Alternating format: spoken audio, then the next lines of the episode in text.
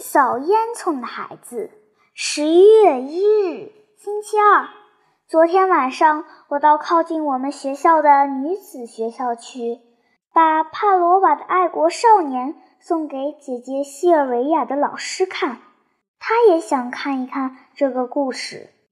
这所女子学校有七百个女生，我到的时候，她们已经开始放学了。今天和明天是万圣节和万灵节，是学校放假的日子。他们个个欢呼雀跃，显得格外高兴。这一次，我遇到一件令我终生难忘的事情。学校对面的街头上站着个清扫烟囱的人，他的一只手臂靠在墙上，额头紧贴着手臂，浑身全是烟灰。他个子瘦小，肩背挎包，带着割刀，一会儿嚎啕大哭，一会儿低声抽泣。三年级有三个女生走上前去问他：“你哭什么？”他并不搭话，只是一个劲儿的痛哭。到底是怎么回事？你为什么哭？请告诉我们。女生又问，他松开手臂。一，原来是个小孩子，一张幼嫩的脸蛋上透着天真的稚气。他哭着对他们说，他给几家人清扫烟囱挣了三十个铜币，但不知什么时候丢掉了，是从一个衣带的裂口漏掉的。他边说边指着裂口给他们看。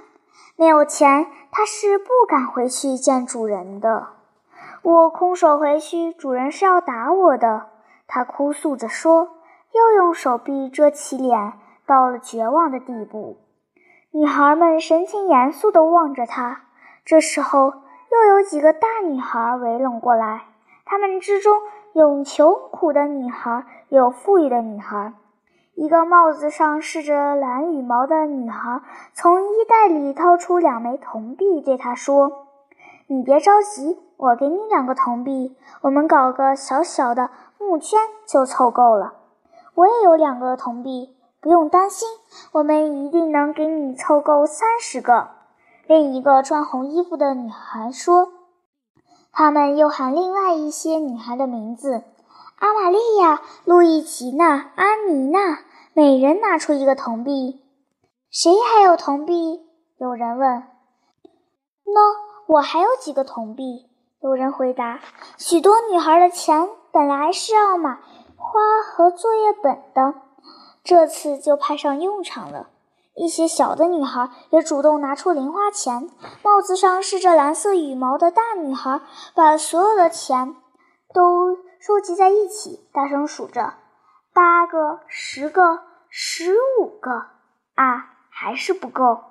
于是有一个像老师模样的大女孩走过来，拿出半个里拉，大家向她表示热烈欢迎和道谢。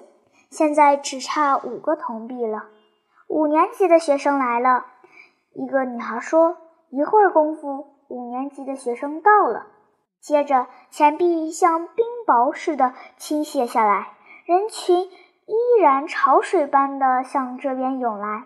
这可怜的清扫烟囱的孩子站着穿着五光十色服装的女孩中间，被饰着羽毛、绸缎、全发披肩的多彩多姿的人群簇拥着。眼前这热闹的场面真是好看极了。三十个铜币早已绰绰有余，可钱币还是源源不断地跑过来。那些没有带钱的小女孩也想送点什么，便挤过大女孩，把朵朵鲜花送给她。这时候，谁也没有想到，女看门人突然冲着他们来了。她大声说：“校长快来了！”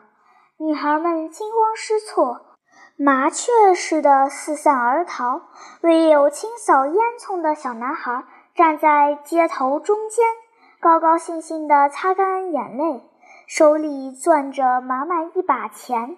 他上衣的纽扣中、衣袋里和帽子上插的满是鲜花，连他的脚边也散落着鲜花。